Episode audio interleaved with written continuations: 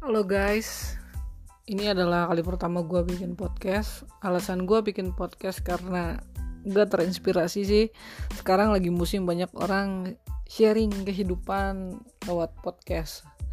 Nah, kenapa gue kasih nama Lambe Faedah? Karena gue rasa kebanyakan orang lambenya dipakai buat ngomongin yang gak benar, buat nyinyirin orang, buat menzolimi orang yang gue pikir kenapa nggak lambe ini lambenya kita kita pakai buat sesuatu yang berfaedah.